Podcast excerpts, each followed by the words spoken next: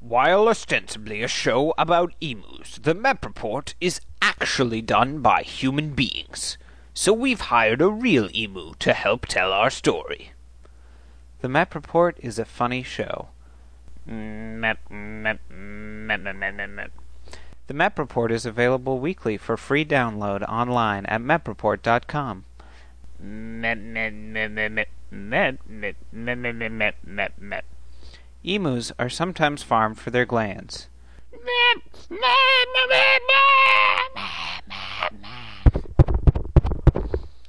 The MEP report. Listen now. Left my home back in Omaha. See if I can make it out in the world.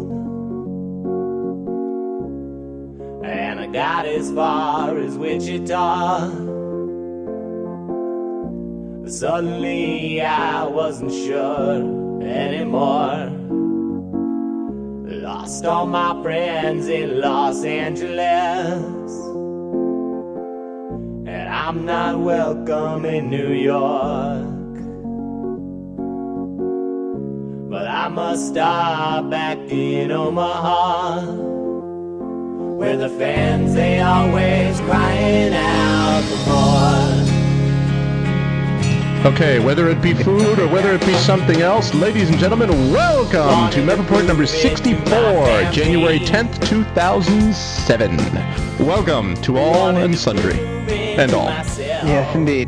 And all those people. I- Uh, it's a call we I haven't have heard more. Since 27. I have No, more. no, bring it back. More. I have more energy than last week. I have more energy than many times before. Yeah. I even I even good ate, despite missing lunch. I ate. I got That's to awesome. leave work early. If you're from my HR department, please turn turn off the show. You're not hearing. well, perhaps you will have enough energy none of to this react to this. Okay. On Okay. Monday, my former boss, Ethan Nadelmann, was on the Colbert Report. He was the special guest on the Colbert. You guys familiar with the Colbert Report? Absolutely. Yeah, it's the Oh, show right after yeah. uh, After Jon Stewart show. after Jon Stewart's show. Yeah. Yeah. Mm-hmm. So for those of you who don't know who Ethan Nadelmann is, he's the head of the uh, the DPA, the Drug Policy Alliance, which is essentially makes him a Shiite cleric in the insurgency against the war on drugs. I see.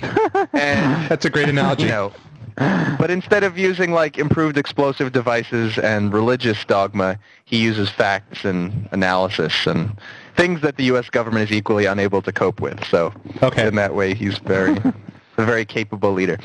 And so he, he, I don't know how, he's, you know, he's very big in the progressive community, He hobnobs with like Arianna Huffington and all of the other big progressive people. But he's also Right. not in the mainstream because he is exclusively the drug guy. And he's just the guy who leads And he's the a fight Shiite against cleric. the war on drugs. And they're obligated not to be in the mainstream. Right. Shiite clerics, And not also mainstream. there's some Right. sort of religious differences with the drug use and the religious doctrine and stuff. But that's besides the Sure. point. Right. Um, so and and I was very excited, and I didn't even know I'd gotten the email later on that notified all of the people on his mailing list that he was going to be on the show. I was just watching it, and then he was like, "My guest, Ethan Nadelmann." I Oh. was like, "What? Wow. Ethan is on the show?" And it was it was really disappointing. It was bad. Oh, really? I love Ethan Nadelmann. He's a great guy, but you have to understand where he's coming from. This is a guy who, for years and years and years, has been going on radio interviews, writing editorials, going on TV shows, and being a loony. He's not Sure. a loony, but he's perceived as a loony because whoever he's talking to, he has the most extreme political position in the room, which is let's legalize all drugs. And no matter how rational and how well thought out his arguments are, he's still the legalized drugs guy. So he sort of has a chip on his shoulder. Let's put it that way. Basically, his MO throughout the years has been going into one of these media things and just bulldozing people with facts and analysis so they can't possibly think he's a lunatic because actually he's the, you know, has the most well thought out positions of anyone in the room. Everyone else is just too afraid to admit it. So he'll go into a Okay. room and he'll be like, look, the U.S. has the largest prison population of any country in the world, proportionally. This is a bad thing. Most of these people are nonviolent drug offenders. There's no reason that we should, you know, have this. No person Right. in the history of the world has ever died from toxic marijuana consumption, whereas millions of people have died from alcohol, et cetera, et cetera. So the problem is you can't do this on the Stephen Colbert Report because Stephen Colbert is not a policy wonk. He's a comedian. And what's worse is he's a comedian doing his best Bill O'Reilly impression. Like that's what the show is, right? Right. He's pretending to be a crazy right-wing patriotic guy. So Ethan what he was trying to do was his normal thing where he's just going to talk over the guy and be like, but listen, but listen to these stats. And then Stephen Colbert's like, shut up, man. This is America. We don't have drugs legal in America. What are you, a communist? Right. And he was just like pandering, which is what he always does. He panders to like the lowest common denominator stupid arguments that he can on purpose because it's funny. And so Ethan walked right into it, and he got hit in the face with the satire, which was not cool. Oh no. I was not happy about that. And I wish, I don't know how his staff didn't prep him for this. They can't, this is a comedy show. You're going on a comedy show. So A, like save a few cool facts or things that are interesting, but don't interrupt and piss off Stephen Colbert because he's just going to get, you know, he's going to nail you. But This was he what he genuinely doing that though? I mean, was he pissing him off, or was that also part of the act? No, he was because the one thing he wasn't, he was trying to cut off Stephen Colbert, which you just don't do. You don't like say, but but wait, but wait, but wait, but what about these facts? You don't do that to Stephen Colbert. You let him play his game and you know do his act and be crazy Bill O'Reilly, and then you try to make some cogent points and sneak in some dialogue, but really have it be funny. And Ethan was in no way prepared for it to be a funny discussion. He just wanted to get out his facts. What he didn't realize Did he know Stephen what Colbert. show he was on? I was Yeah, gonna say because like the Daily problem. Show, the Daily Show even would have been better Show for him than that. exactly. Yeah. Yeah, like Daily Show might have had a better yeah, shot, you know. Right. Because Stewart actually is sincere and will actually really interview people, but Colbert is just there as like a pretend egomaniac to make fun of the right wing. So that was the first problem. That was not going to work out. I don't know. I don't know how you deal with that. But the the thing you don't do is piss off Colbert and give him all that ammo. Well, So do you think the audience figured out the like satire though? kook. I mean, do you think? Yo, he did because I was going to say you don't think the audience listened to it and was like, you know, because it's a liberal audience, right? Colbert's audience, it's a very weird audience. It is literally like half pro-U.S. people who don't realize fully what's going on, but just know that he's funnier than Bill O'Reilly, so they'd rather listen to him. And the other half are people who are left-wingers who think it's hysterical that they're satirizing the right wing like this. Okay. And so it's very strange. It's a strange concoction of people. But Ethan basically came off as I'm the pro-drug kook who screams and yells and says weird things and not much is rational, which was bad. Because he wouldn't have even been on the show if Stephen Colbert didn't obviously agree with his position. Like, Colbert Sure. obviously thinks we should legalize all drugs. And then he brought him on the show to argue with his alter ego fake personality. But doesn't instead, Colbert have a responsibility pissing him off. as Colbert to kind of modify what he's doing so he doesn't come across as such a kook? I mean, I understand what he's trying to do, but like, No. no, No, Colbert has to. You can't break character in that situation. no, no, I don't mean Yeah. that, but like, you know, figure work. out some way to. He's a smart guy. I mean, he can figure out a way to make his right wing guy look stupider than the other guy. And I would argue that probably 75% of the audience that Colbert would have normally would agree that we should legalize drugs anyway. I mean, you have enough progressives and libertarians in that pool Right. to say to agree with it anyway. So Right. Ethan should have known that coming in. He didn't need to have the chip on his shoulder. He didn't need to come in there yelling and screaming like he's on some normal talk show with idiots who actually think that the war on drugs is a good thing. And so he sort of missed the joke, I guess, which was very upsetting. I thought you were going to say the punchline was going to be, he's like, yeah, and then at the end of it, he's like, yeah, well, the MEP report, www.mepreport.com. We were going to be like, yeah, no, Yeah. all right. Yeah. yeah, because when I interned there for six weeks, we became friends for life, and he's obligated course. to do whatever I ask him to. well, he is a kook, he said. But unfortunately, it was a kook who was promoting the MEP report, so now no one will listen. We've lost I all our subscribers. And it's Damn over. kooks and their satire not working with Good each other. stuff. And, you know, that he could get on the show, that he could get that kind of audience was really an amazing thing. And it shows, you know, the the work that they're doing to push the uh, the anti-drug war stuff. But it did not come off so well.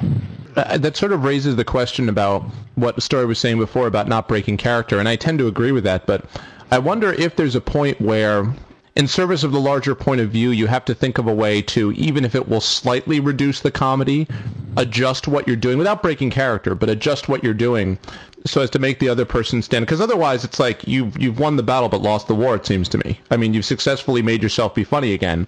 But you've lost the war of creating the context of change, which is what you're supposed to do with satire. I don't know. I just Well, wonder what about he that. does, what he does on the show is like he'll go on some very typical right-wing rant, but then he'll have the text on the screen that will be contradicting everything that he says.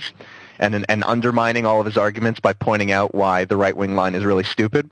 Mm-hmm. So that's how most of his show goes. But then during the interview, he's not going to have like an interpreter for the deaf like sign out the reasons why everything that he's saying is bullshit. That'd be awesome. There's no Some guy behind him with like cue cards. What he's saying is dumb. Listen to the guy and the guest. Listen to the guest. So the problem is the people, the interviewees have to realize that and play into it, but at the same time subtly expose how he's being a dick and intentionally acting in To a way that he would never do. I have rarely seen that many people effectively deal with a Stephen Colbert interview. I mean, This most of them, even the people that he is a big fan of or he clearly has on the show only to promote their obscure viewpoint, still come off seeming a little bit flabbergasted and a little bit off kilter and definitely less composed. Because, I mean, you know, I don't think a lot of people, especially when the show was brand new, had any idea really what to expect. And they're like, but wait, comedy daily show you what are you saying you call me Exactly. on a, what is Yeah. this and they were Their you know first clue especially on his intro like gotta to the know a interview. district thing yeah When Colbert introduces himself and Right. he's like, and now my guest, Right. Jim. And then Colbert dances in front of the audience and he's like, yay, me. And then he has the guest already sitting there waiting. Yeah, that's the first clue that something's wrong. Right. yeah Wow. there's there's a lot of stuff like that so It's too bad because if I he'd don't done know. well enough, I'm he could have saying, graduated to the Daily Show. most people come off pretty bad there it's true Oh, that would have been great.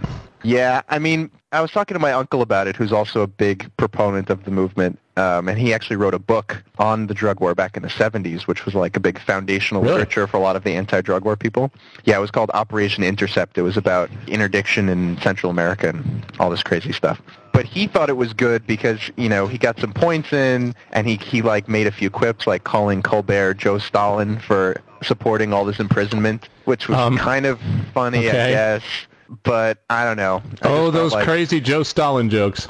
Yeah, and then Colbert made a quip at the end because Nadelmann was clearly very animated during the interview, and Colbert goes, "Well, come back on the show the next time that you're not on drugs." And so Yeah. that was like Uh, the way he took it was like, "Well, it's great. He wants him to come back on the show." And I'm like, "No, no, he's making fun of him for cutting him off and being angry, and that's his way of." Do you think Nadelmann was angry?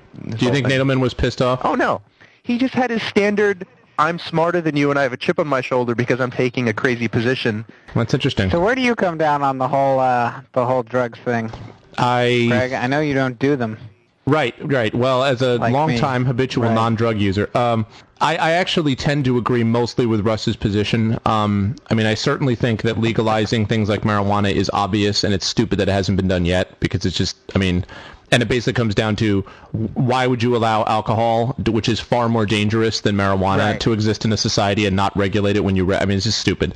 So the marijuana thing is obvious, and I think probably legalizing the other drugs to eh, to as much a degree as possible makes sense because I really am against the drug war and it makes you know no sense at all.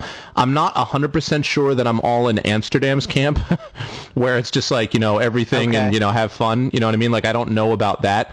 But it's obvious that what we're doing is way over the top and draconian and unnecessary and completely backwards and a waste of money and time. And not to mention a huge violation of civil rights, pretty much all over the place. So, so you're sort of on the fence yeah, I right. couldn't agree more. Gotcha. Right, right. Oh, sorry, I just got I'm back. mostly against I it, except I don't know that Russ. I don't know. I don't know whether Russ like is totally in favor No, of like legalizing agree more. everything everywhere, but I pretty much agree Right. with most of what Russ did. What's your take on it, story? Uh, I mean, my big thing has always just been sort of equality, and uh, shockingly, my position is derived from undermining hypocrisy in a new and different twist. But uh, No. Uh, that I'm you know sorry. the same the same standard the same standard should be Compost. He's undermining to compost, all which is yeah. dangerous. You're gonna have to define that for me. Screw that mulch. Um, was it really? Is my audio that bad? Is my subpar audio gotten to the point where even Did you- normal English phrases don't go through? It's hypocrisy. Oh, hypocrisy. Hypocrisy. Okay. I was like, hypocrisy. Okay. The politics of weird comparisons between drugs and alcohol. It's the must end. state I'm like, of being what? selective in what Audience. compost you choose to put on your lawn. Do you use this, but Name you go against that? another word that is used commonly in English that has one syllable before ocracy. Go. Plutocracy. Uh, Autocracy. Autocracy, maybe. Okay. Democracy. Fair enough. You- it was a valid confusion. Audience, name another question which would have worked syllable. better in that All right. situation. None of you are in the audience. I want the the, Cold War audience's report. response. But no, I'm no, seriously. them. So what's your- I'm so- seeing if they're good. So Um, hypocrisy, right. Sorry. Anyway, my my point is the point Can is we that- make a word the, compocracy and then Yes. have it be a real word? It's, Okay. It is actually it is actually another version of what we live in in America. we live in a plutocracy mostly, but we also live in a compulsionocracy where Ooh. you're supposed to just Ah. buy Okay. I like under any That's any good. circumstance. You can so put it that's on a the compocracy. I still like compost just because I think it's funnier. but anyway, We definitely don't live in a compostocracy. Though. no, That's unfortunately sure. we don't. Anyway, Okay. Meanwhile, back at the point. So the main thing is that I don't like there being different standards for different drugs, and I think it's it would be more or less fine to legalize everything or to illegalize everything dangerous, but having this weird mixed standard that convinces people that marijuana is more dangerous than alcohol and things like that is a little. But you wouldn't lean one way or the other towards it should all be illegal or should all be legal. Like if you had your choice between those two things. Um, I mean, if illegalizing it were effective, I would lean towards illegalizing everything because I think they're all things that if there were any evidence that dis- prohibition was a, a good time in human history, well, there is that. then, Yeah. you know. Yeah. unfortunately, until we make a lot of larger changes, that's probably not going to be feasible. So, And that's part of the problem. my big problem. objection to this Is the drug war just has think so many I- ancillary effects? That's an issue too. Sorry, Russ. Go ahead. It does. I think I love how Story and I come from literally the opposite ends of the spectrum because Story is, and you know, very understandably, looking to protect the portion of the populace who can't handle these substances, and so were they legalized, they might be more in danger of using them. Um, similarly, even if they're illegal, you know, how do you stop them from harming themselves? And I'm interested in protecting people who are, you know, competent, rational, stable human beings who can deal with the stuff and shouldn't have to live under the rules that apply to, you know, everybody else. And basically, like, if the troublemaker in class is causing everyone to get punished, I don't see why that's fair. You know what I mean? I think that it should be a standard that if you can do it, then you should be allowed to do it. well, I also the government shouldn't have a philosophically believe that there's no good that can come from the use of them, regardless for anyone. I don't believe there's something as safe or reasonable Right. use of. It's true that we any also sort of disagree about that. This is So- true. Well, That's except for like medical, except for like medical marijuana, right? Because they have, I mean, they have talked about the fact that medical marijuana actually does. Oh my God, are we going to talk about medicine? No, no, no, I- again not- and not- I to was kill gonna? That's not say, even I mainstream, thought- though. Oh God. I thought that was enough outside the mainstream. That was going to be the Shiite cleric. forward 20 Um, minutes Yeah, no, no. once again. But then I have a question about that.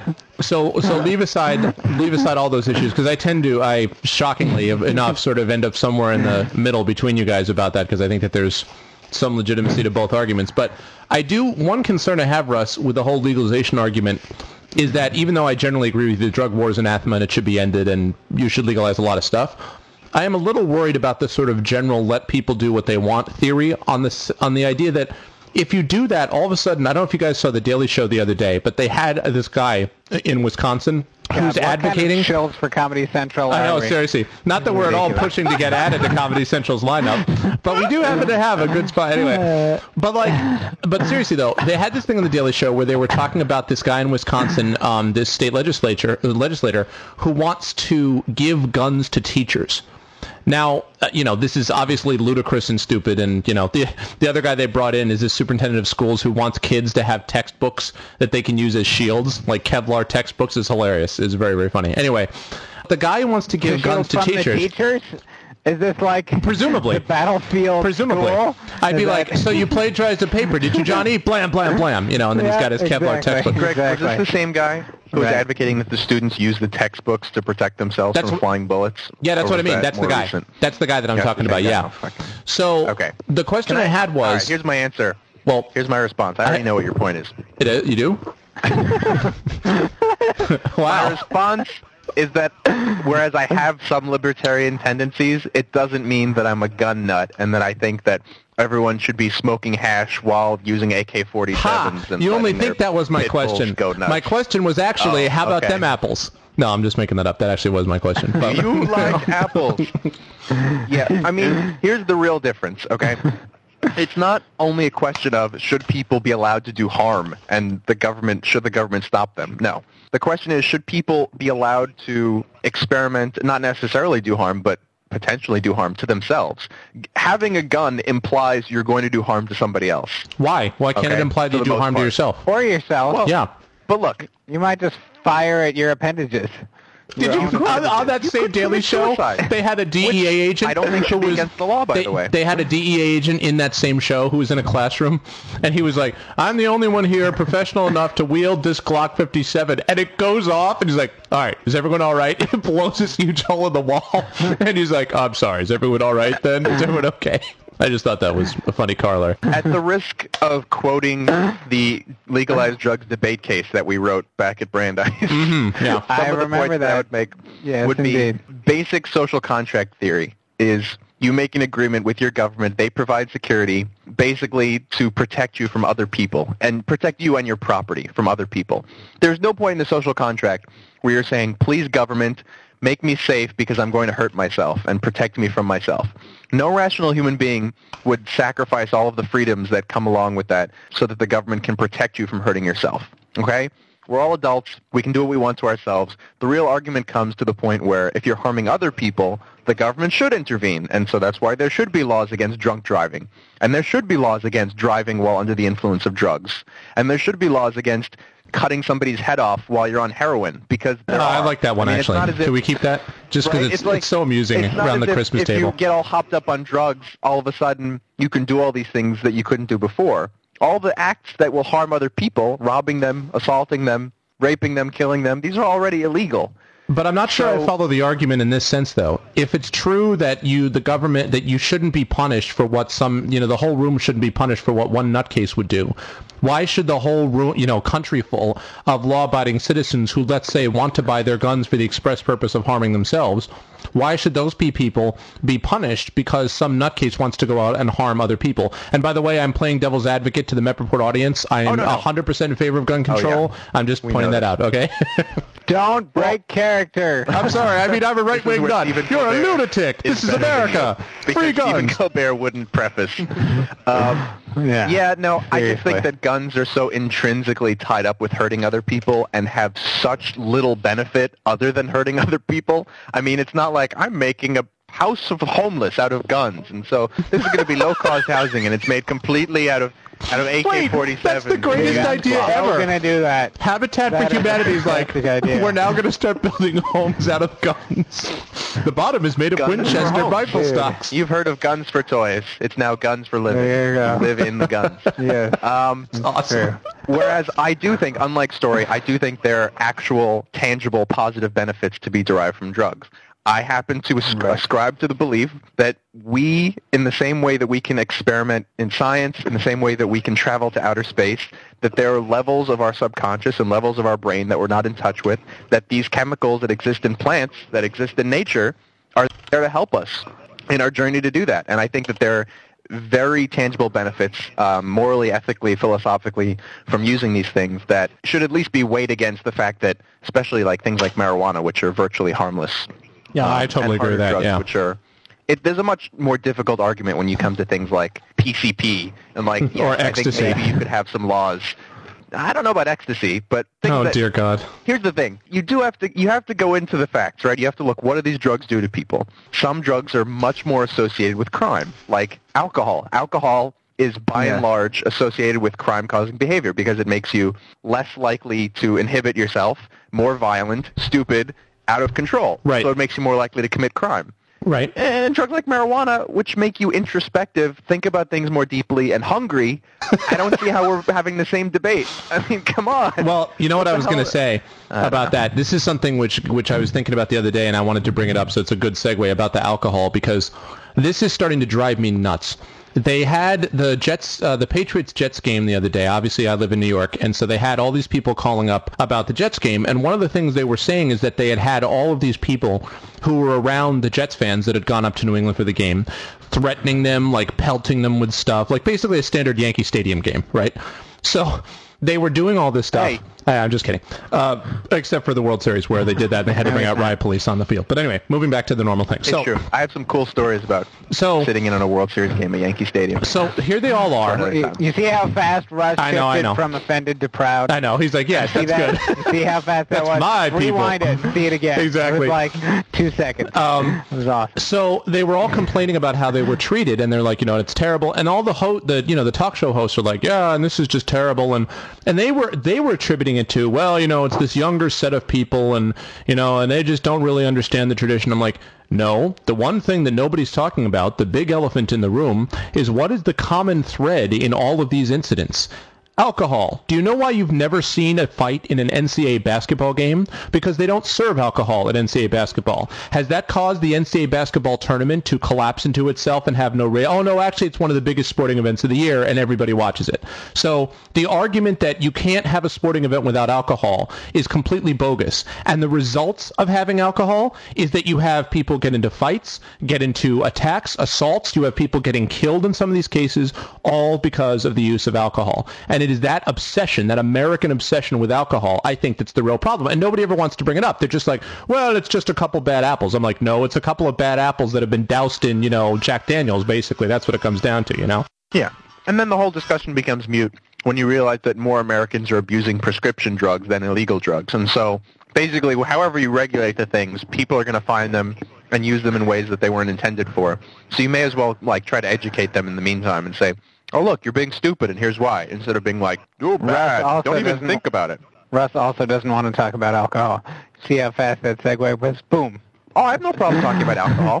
I No, agree. I know. It's a very dangerous thing. I think that for people who know how to deal with it, it's and actually there are health benefits associated with like drinking a glass of red wine every day or having a couple glasses of beer have been known to reduce high blood pressure and be healthy for the heart and things like that. But in excess, Yeah, it's a like anything know. else, in excess it's really bad. And worse than a lot of the illegal drugs, by the way.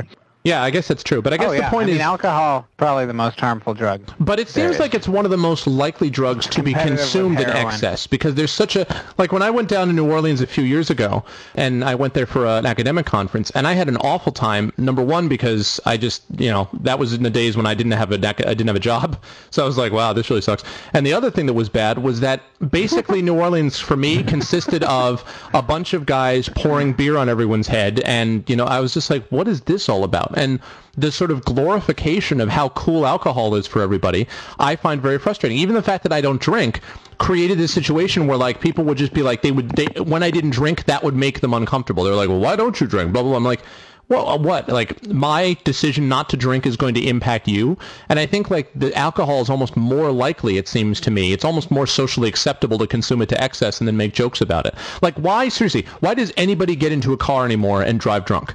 How many times do you have to see news stories to realize how stupid that is? And yet you hear people doing this all the time. And I think it's because, as much, alcohol you know, Back to is the a song drug about drunk driving. That while- while removes drunk your driving. brain.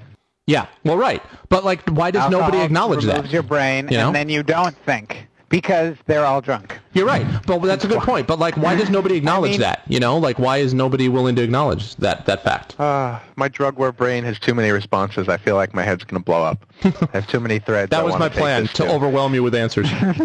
Too many answers. And now he's drunk on thought. Okay. He's drunk The on fun thought. answer- Compocracy, Russ. Compocracy for Here- you. Booyah. Here's the the least standard answer that I think is fun that I'm going to provide you, which is I think it is far more in the interests of our government to readily have available a drug that makes people dumb, complacent, and you know unthoughtful Vote for than it is Bush. to give them availability of a drug that makes them more thoughtful, think about the world that they're in, and critically analyze what the government is doing. Interesting. And that's why Interesting. and that's why they'd rather have alcohol be available than pot.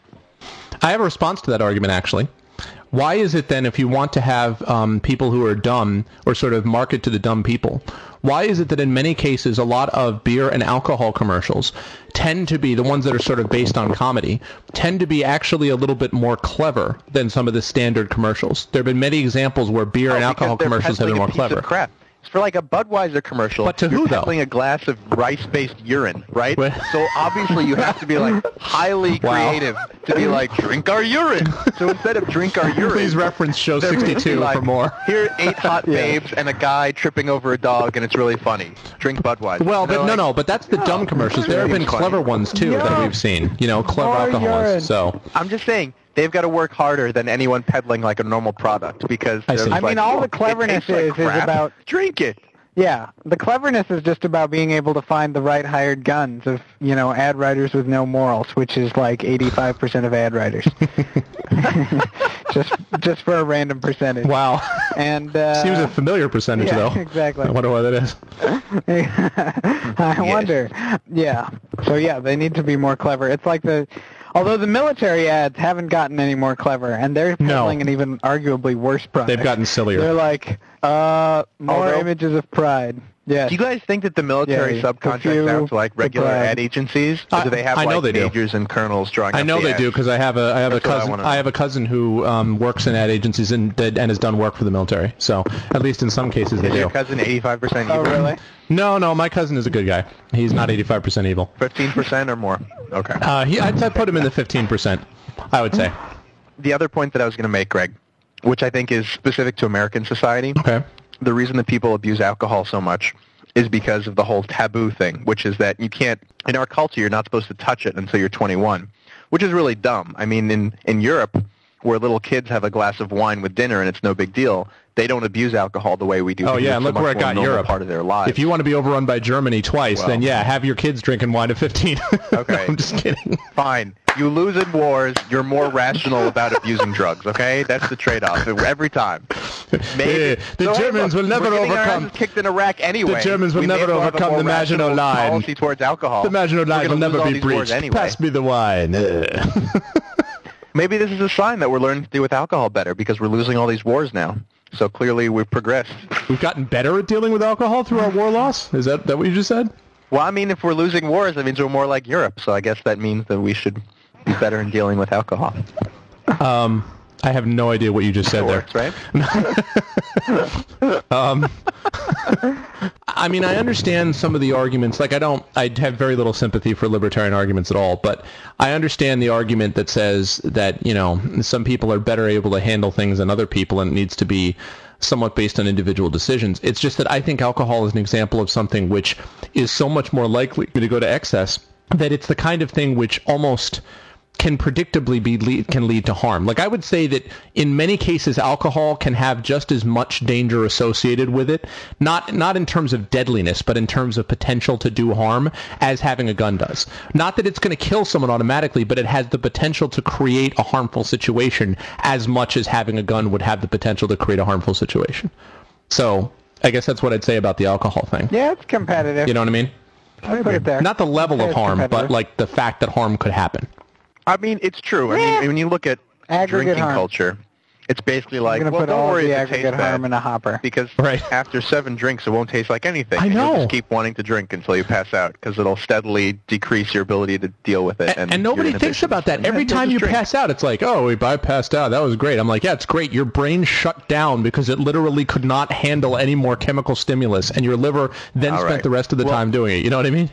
Like, To be fair, I've been drinking since I was 18. I've drank a lot before. I've never thrown up from drinking or passed out from drinking or done anything that I was embarrassed or ashamed about from drinking ever. So it's possible. You can deal with it. It's possible to be dealt with. And in a society based on me, it would be perfectly fine. in a society based on you. Therefore, all the all the uh, the, the laws should reflect me. But let me re- let me it. remind There you, you this is the same guy who, when he had a fever, reference early MEP report, tried to beat the living crap out of one of his um, roommates over a Yankees game, and did so, according to you, not because you were under the influence of any kind of drug or anything else, but because you had basically had your centers of judgment depressed at that moment. And I would argue then that you no, that's certainly not why had the that was. In just wanted to beat 'em based up? on me, alcohol would be legal and plentiful, and baseball games would be regulated and banned, because that is what causes me to become violent. Sporting events involving New York teams. Ah, I see. So that's very simple. I see, You okay. have to to not let me watch Yankee playoff games. I'm sorry. I won't get into any that trouble. makes much more sense. I don't know what I was thinking. I, I apologize humbly. Of course, that's logical. And speaking of uh, a completely random transition, uh, I wanted to ask, and I know we've talked about. I don't want to get back into You're the. not even trying. I'm not even trying. Well, actually, no. I, I'll tell you what I was was thinking. sweet. I actually will give you guys. I'm going to do my. I'm going to do the show my work thing um, that we were through. talking about with Do high school recap, stuff. yeah. So it was like this. Russ was talking about drugs and people and alcohol and people who can and can't use it. So I immediately thought of our president, who you know is all about alcohol. And I don't want to get into a big thing about Iraq, but I just wanted to note that this we're actually recording this as We George Bush. We never talk about Iraq on this no, show. no, we've never done that ever. No. But right now we are Uh. recording this as George Bush is announcing his surge, his troop surge in Iraq. And what I wanted to, Oh, what I wanted to mention was, I did you guys see that the surge has already happened? That they reported today that like they're already coming in. I'm like, what? He's like, I just, I just want to let you know. Here's the new plan for America. Uh, it's already happened. Uh, the new plan has occurred. Um, there is no decision to make. It's just there. So, so all these things from progressive groups that are like, stop the escalation. Stop. I'm like, too late. Uh, it's happened. Uh, it's there. They're escalating, and he's pretty much just telling you what happened. It's like giving you a recap of a game say- after the fact. Here's what happened in the playoffs. You know. Far be it from me to defend George Bush or to do anything positive about Wow. a war or I'm whatever glad else. we're recording what you're about to Hey, say. here we go. But Get ready for it. honestly, like Get ready for it. the surge of 20,000 troops is not proportionally that big a deal. A surge, when they initially started talking about it, I thought they were going to like send 100,000 more troops. In fact, the surge, the only thing I can really say about the surge is it's absolutely the compromise where everyone loses because Right. it's just enough troops to upset everyone who is against sending more troops and to really upset those troops and to make it harder to have any more troops. But it's not. Congratulations, you drew the short straw. to actually making any difference in the war itself. It's like a what is it? A one seventh? It's like fifteen percent increase in overall Yeah. troop. Not total. only that- so it won't make the difference anywhere. It sounds like a water park mean ride, that they too. can overrun. Yeah, Ride the surge with the men of Iraq. exactly. so, Yeah, seriously though, if you That's drank right. an energy drink called Surge and it lifted you by 15%, you would be sorely disappointed. like that would, be, you know. So this is just It's enough true. to make everyone angry. Like it is the absolute maximum piss off mode. That's true. That you, that When I was the best thing you 15, could do. that's a good point. I played football with a group upset. of guys, and one kid would drink two cans of Jolt, which sounds surprisingly Right. like Surge. Oh, yeah. And he would I remember Surge Jolt. an actual drink it out drink and that's like Jolt. ha- yeah. Right. he would go into like diabetic shock on the field. That's how cool it was. It was great. That was really He'd cool. start wiggling. Right. Um, Yeah, it's at least like cool. a 300% increase. So if he were sending half a million new troops to Iraq, like that, That would be a surge. anger everyone just about as much, and that That's would a at least change the outcome on the ground. Whereas this is just like. And and, It's and an article I read today even It's said that like splurge and this a brings it back. he misspelled it. He meant to say Exactly. It brings scourge, it back- and it came out surge. Yeah. I said But it brings the troops back to the level that they were at eight months ago. Eight months ago. How is that a Well, surge? things were a lot No, better it's- eight months ago, Back Story. when That's we were right. winning We were the doing better war eight eight months months ago. ago. Exactly. We were overwhelming everyone. Like We weren't dying nearly as is a much good eight months idea? ago. Some people Yeah. actually believed it would work eight months This ago. is basically. Exactly. This is They're basically trying- like. it's like turn back the clock war. It's like everyone's putting on their 50s outfit. No, this is like- and like their World War II button. This is like. and they're uh, like, yeah, we used to win. We're going to camp out in Iraq. This is- and we're gonna stand till the war does stop. Gonna rock, This is like let rock around the clock tonight. Very cute. Troops will make it all alright. Gonna rock, rock, rock around the surge Round tonight. This is the equivalent of playing the Doobie-doo-wah. Uh, having the 86 uh, Boston Celtics playing the Washington Generals. The Washington Generals are down by 50, and the guy's like, "All right," and he points to the guy at the end of the bench. It's up to you. It's like that guy goes on. That guy is not going to by himself overcome guy. a 50 point loss. I was in two minutes ago, man. You sure you want me back out We there? were only down I by gave up- 46 I gave up two turnovers. exactly. No points, no rebounds, two turnovers. But no, there's And a I've got different part really of high ankle sprain. There's more to this plan that you guys haven't heard, though. Did you guys hear the details of this? A big part of this plan is the so-called mini bases, where they're going to actually put the soldiers in the neighborhoods where they patrol. Does this sound at all familiar with you? Um, not habeas corpus. It's um, it's that other thing. Uh, Are you talking about? as making a joke about the forced- when quartering of troops. Forced Americans Yes, to the like quartering of quarter troops. Yes, right. exactly. Yeah, Yes. that's what you're Exactly. talking yeah, about. Okay. quartering yeah, the troops. quartering of troops. Yes, Right. yes. Right. Um, There you go. Yeah, that's fine. That doesn't offend anyone, as evidenced in history. Yeah. Well, they, It, you know, it- yeah, exactly. It builds uh, friendly, cooperative, neighborly relations. They're actually just all going to go over. It's going to be like the minor earthquake response team. They're all going to go over with baked goods the first day they move in. And they're going to be like, "Yeah, Come see, on, we're look. your liberators." we'd like to give you a teddy bear and some washing our chocolate chip cookies. Right. He's not so imposing Exactly. anymore. He has to sit there when the electricity goes out 23 hours of the day, and he gets pissed off too. He's like, "Man, this really does suck here. Maybe I should try to help the country. I haven't have to That's live true. here Mm-hmm. instead of my stupid And then the Disneyland insurgency military can base." recruit from American troops in addition to Yeah! Iraqi That's their plan. mini bases. It's all about mini bases. That's a great idea. And they're calling them Uh, that too. They're calling Yeah, them mini bases. They're calling them like it's like StarCraft. Yeah. It's like it's like Russ playing StarCraft or Warcraft. Like you build another little base and then you like do all your stuff out of your base. Yeah, that's what it is. Can they So have we just have to door-to-door salespeople too? The gas and then and, they the can minerals go to and harvest. knock on the. Sell them like a dishwasher. Or basically, Or maybe we just they're need to gonna introduce the front. Protoss. if they get attacked by the Protoss, you'll see the troops and the Iraqis band together real For fast. honor. They'd be like, "Oh my God, it's aliens with bug eyes and weird heads who shoot lasers. For We're gonna need to work together on this one." Right. Yeah, I still want to see the Uh, door-to-door splurge. salespeople. And they'll dress up as insurgents and go door to door, and people will be so irate at the seeming insurgent door to door people. I like this whole neighborhood approach. They're going to put up You just wanna neighborhood make it watch like Perk. signs. It'll be great. Exactly. It's like perk for the insurgency. The perk surgency. The Perk That's what we'll surgency, call it. yes! Yes. And it gets surgency. surge. It's surge. Oh my and perk, God. And it's Oh, the it's perk perfect. surgency. And it's courage.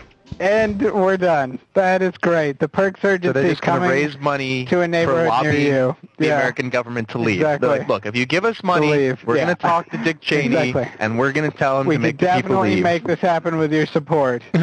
right now, we're working on a bill. We're working on a shipment of AKs from Syria. Exactly. We're just five hundred dollars short of our goal tonight. If you can Oh, my uh, God. chip in a little more, CalPIRG we can, canvassers. we can put AKs. for Iraq with a clipboard. They're like, the how much support can. I ask you for now? Can, Bag can I ask you for more support? Iraq, perk. Iraq PIRG. Bag PIRG. The perk. Hi, we're from BagPIRG. They're, they're all wearing sandals and like hemp shirts, and they've got like the backpacks on. They're like, look, if you could just help out with just our commitment. Here's here's this flyer about what we're trying to do. Here, look at some of these brochures, and they have like a four-color brochure with an insurgent-looking. And then you come back at the end of the night into the office, and you're like, what? You only got 50 AKs committed. Okay, come into debriefing. We got to talk about this. You need to do more as a canvasser. seriously. We'll make you a field manager. Yeah, All yeah, right. totally. Um, Are you, are you Hello, getting them to commit? Are you underestimating what their give rate is? of Islamo-fascist people interest research groups. are you interested in We public? really would like to talk to you today about a pressing issue in your neighborhood. You see this big hole in your roof? Yeah, that was caused by the Americans. so all we need is you to pledge 50 dinars a week for a total of 2,500 dinars for the year. And we can put three more IEDs in the pathway of Sergeant Peterson, who everybody hates. If you order now, we can give you this happy fridge magnet.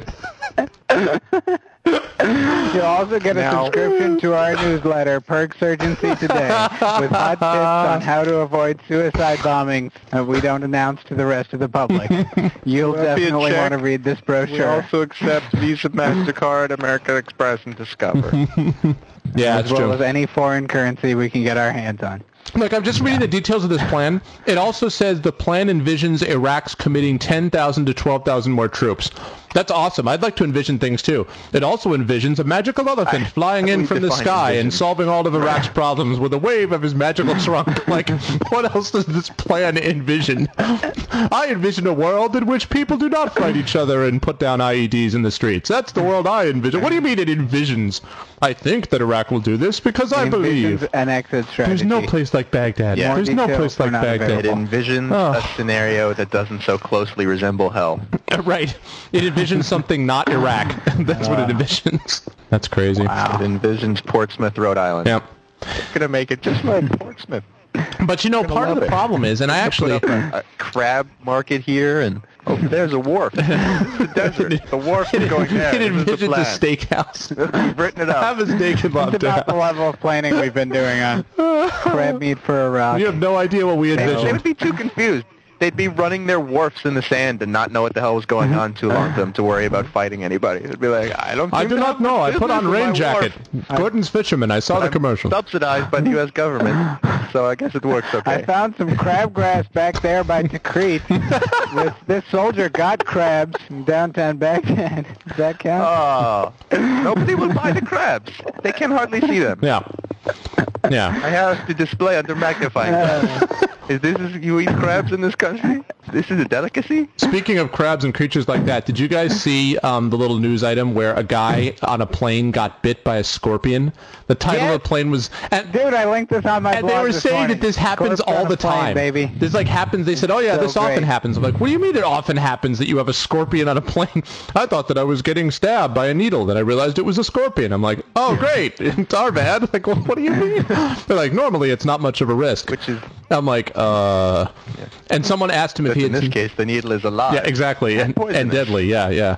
Both. But I mean, like, why is this the thing that just happens to show up there? like you know? taxoplasmology. People don't talk about it, but it happens Yes. every day. yeah, exactly. He's caught up to all the map plane. reports. He's listening to That's exoplasmosis. Yay! Yes. Awesome. Oh my god. But I mean, should we be scared about this? thing. Scorpions on a plane. Like I, you know, I'm not a big fan of flying, but I'd really like it even less if um, I knew that there were scorpions. That that would make me. Maybe the scorpions are infected with toxoplasmosis, and that's how everyone's getting it. Is that Did you know scorpions on that a plane are scorpions universal? actually grow In in cat- cat shit? That's where scorpions come from. They come from litter boxes.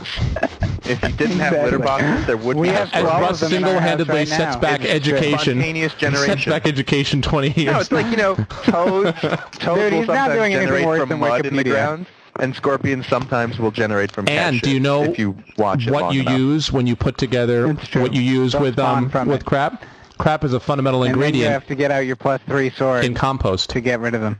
That's right. It's compost. compost. It's compocracy. That's you what it's all about. Scorpions, compocracy. Yeah, the compocracy It all where works. we are ruled by our scorpion o- overlords Exactly. who fly the planes of oblivion. Government it's actually shit-based scorpions. scorpions. Wouldn't it be great if what, wouldn't it be September great if everybody thought Bush said when he was talking about his surge plane. that he was going to send troops, but he actually meant I'm sending 20,000 scorpions to Iraq. That's why he said, Or what I he didn't say so a surge more of what? I said a surge of snakes and What if he's just scorpions. sending And, his valet from Belgium named Serge? He, I'm going to send Serge over, and he's going to talk to them, and it'll be fine. It's Sergey, please. It's it's Sergey. It's Sergey. No. no, oh, I, Oh, I'll call you Serge. You're a funny guy, No, Serge. Serge, get over there. and all across America, people's jaws drop Stop to the talking floor. about your name. We want action. Go fix that Yeah. country. It's Major General back by Sergey who's going to come up with a I whole I want prime plan. rib tonight, Serge. I wasn't going to is send more Yeah. troops. Sergey. I'm just sending Serge. Why is he sending Surge more knows troops? what he's doing.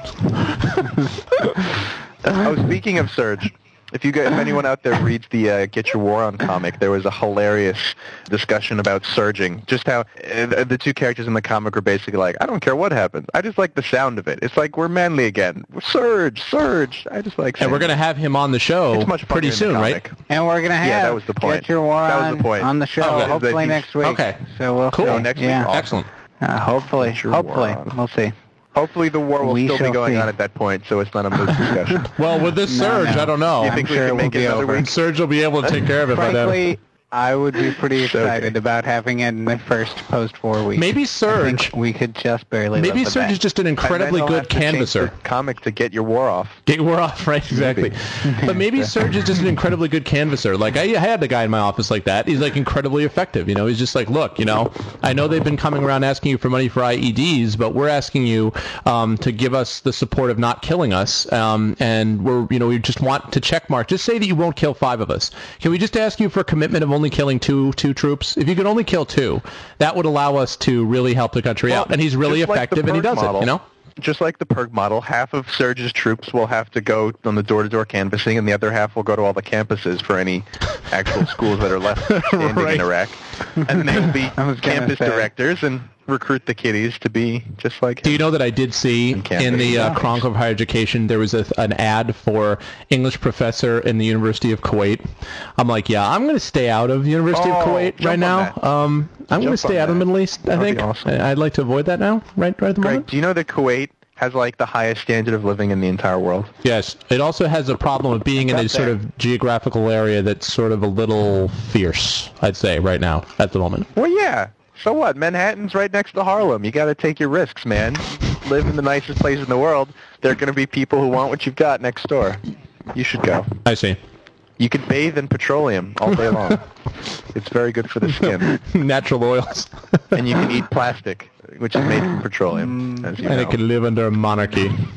Hello, monarchy. Plastics make it possible. Kuwaitis actually live forever No, because they're monarchy. entirely made of petroleum products.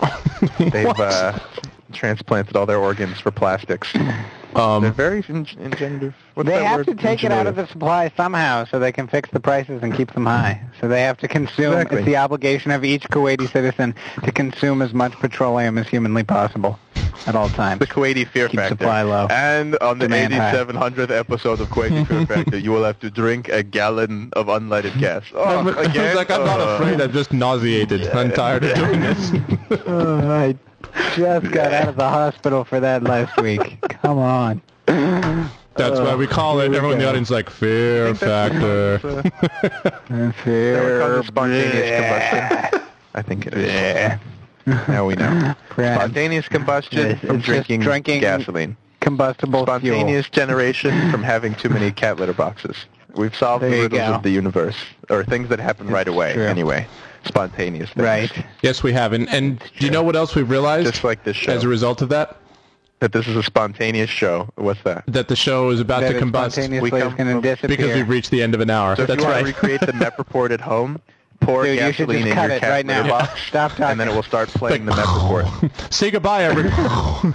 Thanks, everybody, for listening. Thanks for Yeah, checking great. us out. Please vote for us in Cast Wars, all those good places, and uh, we'll see you next week, hopefully with the Get Your War On guy. And um, thanks, as always, for being a part of what we call the MEP Report. That's the end of my salesman voice. Say goodbye, everybody. Welcome to Iraq. Oh Jesus! Join the per- join Bag PIRG. As a, as a Legalize sustaining drugs. member, You get a sweatshirt. We'll give you your own A AK. hundred bucks a sweatshirt. Marijuana is good for you. If everybody smoked weed in Iraq, there would be no Iraq. It would be Iraq-Apanistan, and everyone would be happy. What? It would be Potistan, the nation of weed. The proceeding was a presentation of the MEP Report, hosted at www.mepreport.com. All rights reserved. In no way should any part of this show be construed as an invitation to buy, sell, or trade flightless birds, or reassemble Voltron, or at least not the stupid one with the cars. Please support the MEP Report by voting for the show at www.vitalpodcast.com, adding the show to your list of favorites at podcastpickle.com, and clicking on the Vote for MEP link on the MEP Report homepage to vote for us at podcastalley.com. Email us at Greg, Russ, Story, or Andy at mepreport.com, and call us and leave a voicemail or a fax at 206 600 MEP1. That's 206 600 6371. And finally, please join the fight to stop the senseless farming of emu plants. It's immoral, it's unethical, and frankly, it's just a little bit gross. Tomorrow's just another day away.